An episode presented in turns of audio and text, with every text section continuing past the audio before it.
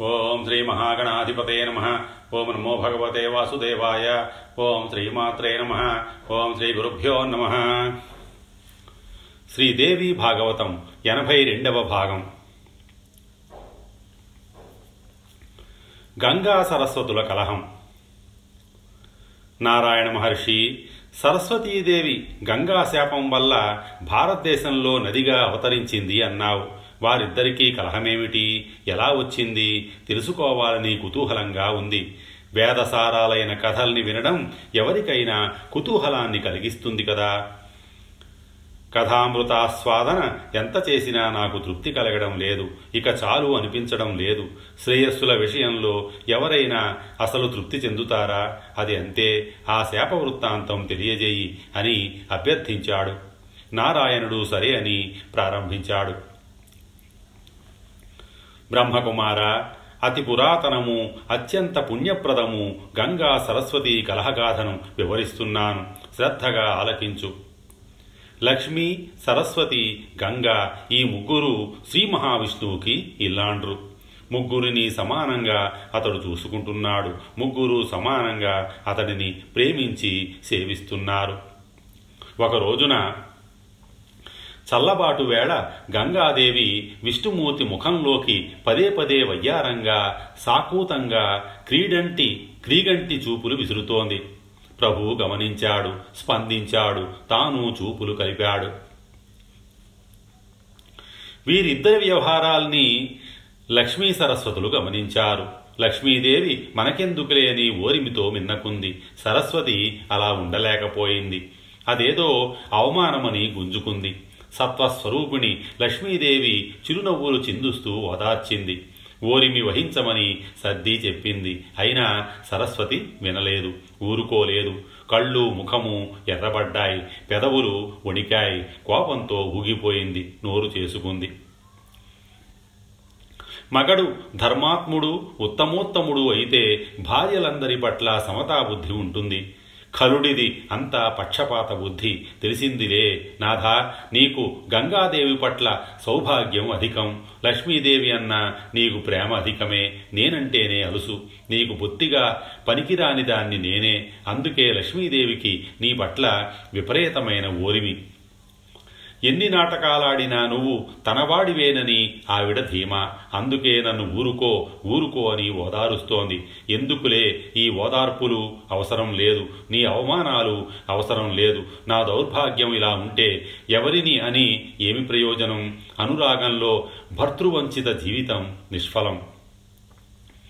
నిన్ను అందరూ సత్వస్వరూపుడవని కీర్తిస్తూ ఉంటారు.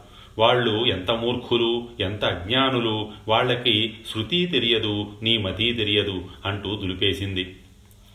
ఇప్పుడు ఏమి మాట్లాడినా విపరీతార్థాలు వస్తాయని సరస్వతి మరింతగా రెచ్చిపోతుందని భావించిన శ్రీమన్నారాయణుడు మౌనంగా అక్కడి నుంచి నిష్క్రమించాడు.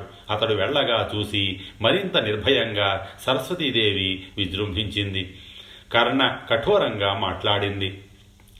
సిగ్గులేనిదానా కామం కళ్ళకెక్కినదానా మాకన్నా ఎక్కువగా భర్తను లొంగదీసుకున్నానని గర్వపడుతున్నట్టున్నావు విర్రవీగుతున్నట్టున్నావు. అధిక సౌభాగ్యవతిని నేను అని పెద్ద ప్రదర్శన చేస్తున్నావా? నీ గర్వాన్ని అణుస్తాను. నీ మగడు చూస్తుండగానే కొమ్ములు విరుస్తాను. ఏం చేస్తాడో చూస్తాను ఇలా నోరు పారేసుకుంటూ గబగబా వచ్చి గంగాదేవిని జుట్టు పట్టుకోబోయింది.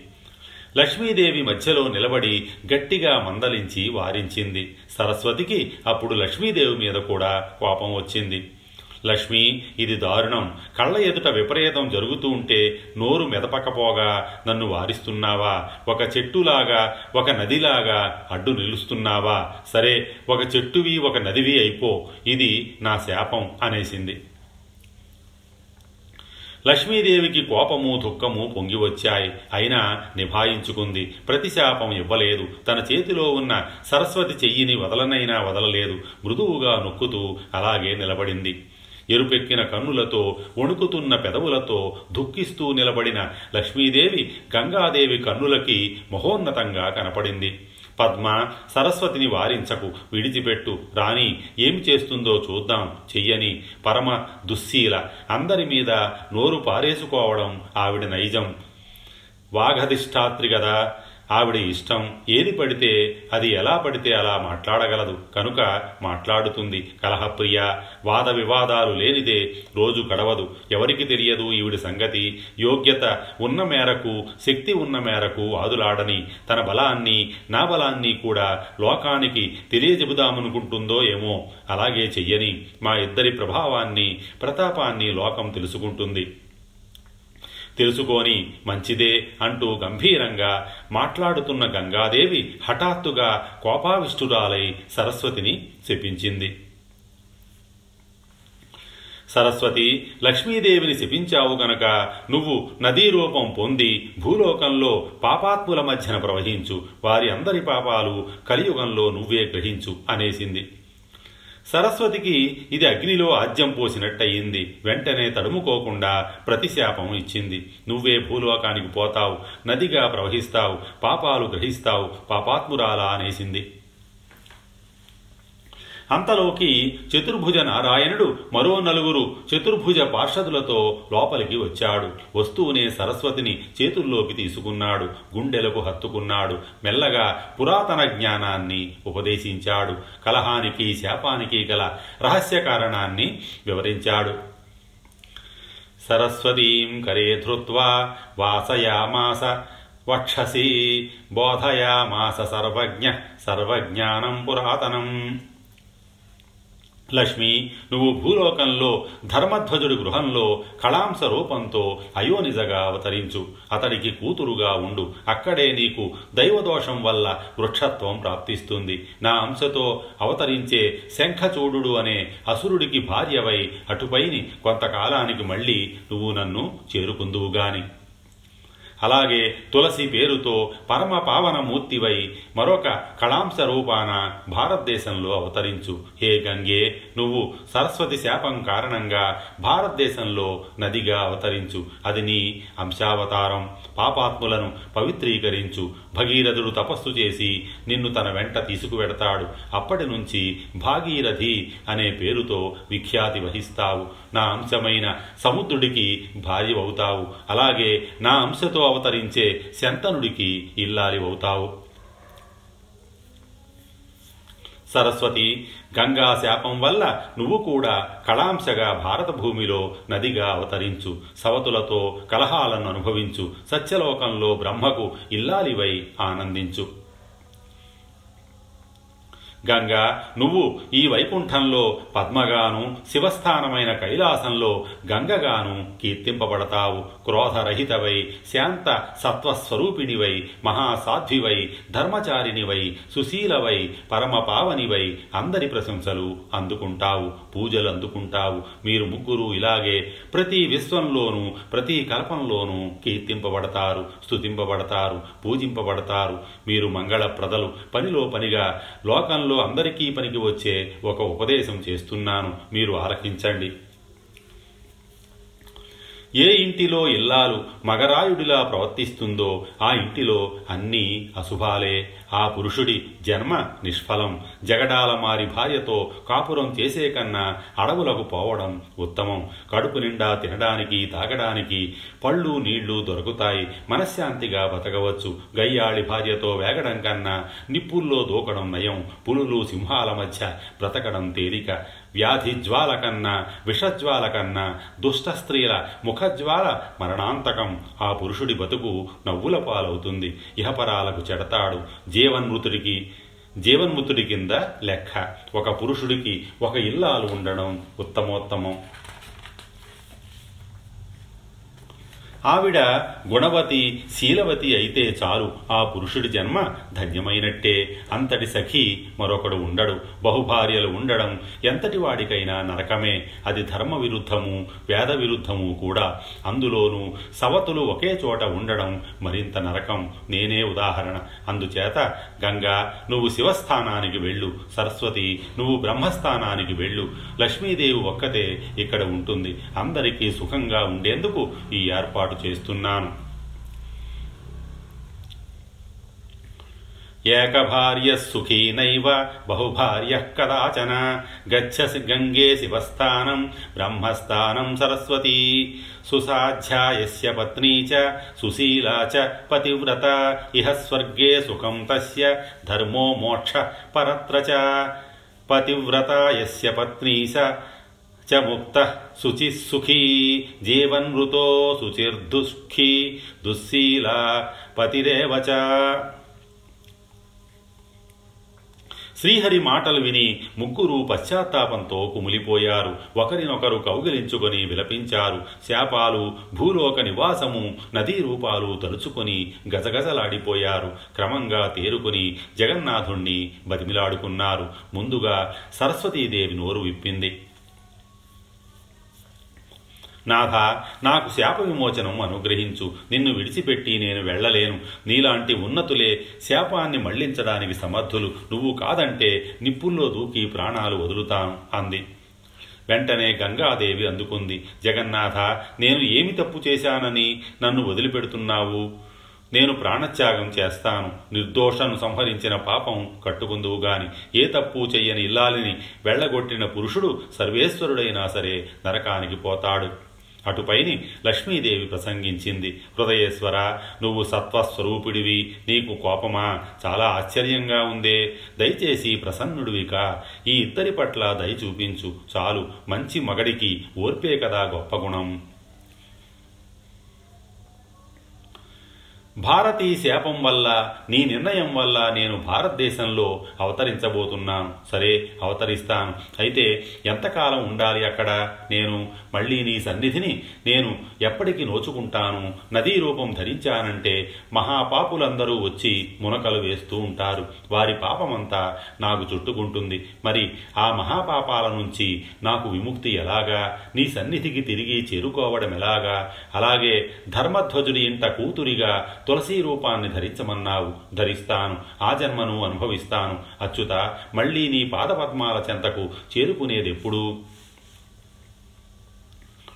కళయా తులసీ రూపం ధర్మధ్వజసుతా సతీ భుక్త్వా కదా లభిష్యామి త్వత్పాదాంబుజ మచ్యుత ప్రభు నువ్వు అధిష్టాన దేవతగా తులసీ వృక్ష రూపాన్ని ధరిస్తాను. ఎప్పుడు నన్ను ఉద్ధరిస్తావో దయచేసి ఆ ఒక్క ముక్క చెప్పు. నువ్వు కృపానిధివి. కనుక నాకు గంగా సరస్వతులకు శాప విమోచనం ఎప్పుడో నీ సన్నిధికి తిరిగి రావడం ఎప్పుడో చెప్పి మమ్మల్ని అనుగ్రహించు. సరస్వతిని బ్రహ్మ సదనానికి గంగను శివమందిరానికి పొమ్మన్నావు. ఈ ఒక్క మాటను ఉపసంహరించుకో అంటూ లక్ష్మీదేవి శ్రీహరి పాదాల మీద పడి ఓలు ఓలున విలపించింది. తన జడతో పాదాలను చుట్టి పట్టుకుంది. భక్తానుగ్రహకాతరుడైన అచ్యుతుడు ప్రసన్నుడయ్యాడు. మందహాస సుందర వదనారవిందుడై లక్ష్మీదేవిని భుజాలు పట్టి పైకి ఎత్తి గుచ్చి కౌగలించుకున్నాడు. మృదువుగా బదులు పలికాడు. సురేశ్వరి నా హృదయేశ్వరి నీ అభ్యర్థనను మన్నిస్తున్నాను. నా మాటకు నీ కోరికకు ఒక సమత కూరుస్తున్నాను. సరస్వతీదేవి కేవలం కళాంశరూపంతో భారతదేశాన నదిగా అవతరిస్తుంది. అర్ధభాగంతో బ్రహ్మ సదనంలో నివసిస్తుంది. స్వయంగా ఇక్కడే మన ఇంటిలోనే ఉంటుంది. అలాగే గంగాదేవి భగీరథుడి వెంట కళాంశరూపంతో నదిగా భారతదేశానికి పెడుతుంది ముల్లోకాలను పవిత్రీకరించడానికి స్వయంగా తాను ఇక్కడే ఉంటుంది. భూలోకానికి వెళ్ళే దారిలోనే కైలాసంలో అన్యదుర్లభమైన శివుడి జటాజుటాన్ని అలంకరిస్తుంది.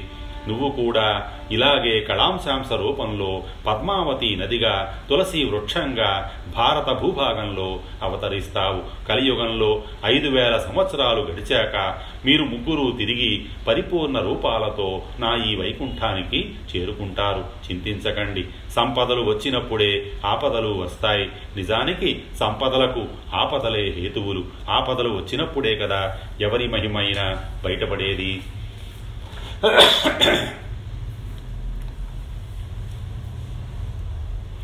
संपदो हेतुभूता च विपत्तिः सर्वदेहिनां विना विपत्तेर्महिमा केषां पद्मभवे भवेत्। అంచేత మీ మహిమలు లోకానికి తెలియడం కోసమే ఈ ఆపదలు వచ్చాయనుకోండి. నారాయణ మంత్రోపాసకులైన సజ్జనుల దర్శన స్పర్శన స్నాన అవగాహనలతో మీరు పాప విముక్తులవుతారు. ఎందరు పాపాత్ములు మీలో స్నానాలు చేసినా ఒక సజ్జనుడు స్నానమాడితే చాలు. ఆ కిలిబిషాలన్నీ పటాపంచలవుతాయి. మీ పవిత్రత మీకు మిగులుతుంది. నా భక్తుల దర్శన స్పర్శనాథలతో మీరే కాదు భూలోకంలో ఉన్న అసంఖ్యాక నదీ తీర్థాలన్నీ పరిపూతాలవుతున్నాయి. మన్మంత్రోపాసకానాం చ సతాం స్నానావగాహనాత్ యుష్మాకం మోక్షణం పాపాత్ దర్శనాత్ సర్స్ స్పర్శనాత్ తథా పృథివ్యాం యాని తీర్థాని సంచ సంఖ్యాని సుందరి భవిష్యంతి చ పూతాని మద్భక్త స్పర్శ దర్శనాత్. అసలు నా భక్తులు భారతదేశంలో సంచరించేదే ఇందుకోసం. భూమిని నదులను పవిత్రీకరించడానికే. వారు ఎక్కడ కాళ్ళు కడిగితే అక్కడ అదొక మహాతీర్థమవుతుంది. పంచమహాపాతకాలు చేసిన వాడైనా సరే అంటే స్త్రీహత్య గోహత్య బ్రాహ్మణ హత్య కృతఘ్నత గురుపత్ని సంభోగం ఇవి పంచమహాపాతకాలు.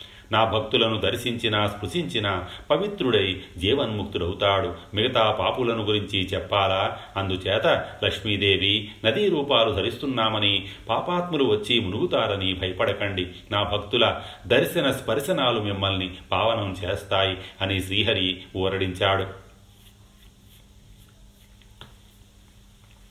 ఈ మాటలకు లక్ష్మీదేవి కలతదేరింది. అయితే నాథ హరిభక్తుల లక్షణాలు గుణగణాలు చెప్పు. ఎవరు నిజమైన హరిభక్తులో ఎవరు కాదో గుర్తించడం మాకు ప్రజలకు సులువవుతుంది అని అడిగింది. శ్రీహరి ఆరంభించాడు. లక్ష్మి హరిభక్తుల లక్షణం అతి నిగూఢమైనది. వేద పురాణాలలో నిక్షిప్తమై ఉంది. అది తెలుసుకోవడమే పుణ్యప్రదం. మీకు చెబుతాను విని మనస్సులో దాచుకోండి. కలులకు చెప్పకండి. నువ్వు నాకు ప్రాణతుల్యవు. పవిత్రురాలివి కనుక చెబుతున్నాను. విను. గురువు ముఖం నుంచి విష్ణు మంత్రం చెవిలో పడగానే మానవుడు పవిత్రుడవుతున్నాడు సర్వోత్తముడవుతున్నాడు అని వేదాలు చెబుతున్నాయి. అటువంటి పురుషుడి వంశంలో నూరు తరాలు తక్షణం విముక్తి పొందుతాయి. ఏ రూపంలో పుట్టిన వారైనా పరిపూతులవుతారు. నా భక్తుడు నా గుణాలను పొంది కడపటికి ముక్తుడవుతాడు. నా గుణాలను ఉపాసిస్తూ నా కథలను ఆలకిస్తూ విన్నంత మాత్రాననే పులకిత గాత్రుడై ఆనంద పరవశుడై బాష్పవారి పరిపూర్ణ లోచనుడై గద్గద కంఠుడై మైమరిచిపోతాడు. నా భక్తుడు నన్ను సేవించడం కన్నా సుఖాన్ని గాని ముక్తిని గాని సాలోక్యాది చతుష్టయాన్ని గాని బ్రహ్మత్వామర బ్రహ్మత్వ అమరత్వాలను గాని ఏమీ కోరుకోడు. ఇంద్రత్వ బ్రహ్మత్వ మనుత్వాలు స్వర్గరాజ్యాలు అతడికి తృణప్రాయాలు. నన్ను సేవించడమే కోరుకుంటాడు తప్ప వీటిని కలలో కూడా వాంఛించడు. ఇటువంటి నా భక్తులు భారతదేశంలో సంచరిస్తున్నారు. శ్రావ్యంగా నా గుణగణాలను గానం చేస్తూ ఆనందంగా జీవయాత్ర సాగిస్తున్నారు. మెట్టిన ప్రతి చోటుని పావనం చేస్తూ మహీమండలాన్ని ఒక తీర్థంగా నా ఆలయంగా మారుస్తున్నారు. నారద శ్రీహరి ఇలా వివరించి చెప్పేసరికి గంగా లక్ష్మీ సరస్వతులు కుదుటపడ్డారు. ముందుగా భారతీదేవి కళాంశ రూపంతో భూభాగానికి వచ్చింది. నదిగా అవతరించి నేలలో ఇంకిపోయింది. వాపి కోప తటాకాలన్నింటా తన అంశతో ప్రకాశించింది. అందుకనే సరస్వతి సరస్సు అయ్యింది. శ్రీహరి సరస్వతుడు అయ్యాడు. మరొక కళాంశ రూపంతో సత్యలోకానికి వెళ్ళి బ్రహ్మదేవుడికి ప్రియురాలయ్యింది. బ్రాహ్మి అనే పేరు పొందింది. వాగధిష్టాన దేవతయై వాణిగా కీర్తింపబడింది. స్వయంగా తాను విష్ణు సన్నిధిలోనే మిగిలింది. అటుపైని భగీరథుని వెంట గంగానది కళాంశ రూపంతో భారత భూమికి అవతరించింది. అలా అవతరిస్తున్న సమయంలోనే ఆ వేగాన్ని భరించలేనని భూదేవి ప్రార్థిస్తే శివుడు తన జటాభారాన్ని విస్తరించి బంధించాడు శిరస ధరించాడు పాయగా విడిచిపెట్టాడు. ఇలా గంగా కళాంశకు శివస్థానం లభించింది. స్వయంగా తాను విష్ణు సన్నిధిలోనే మిగిలింది.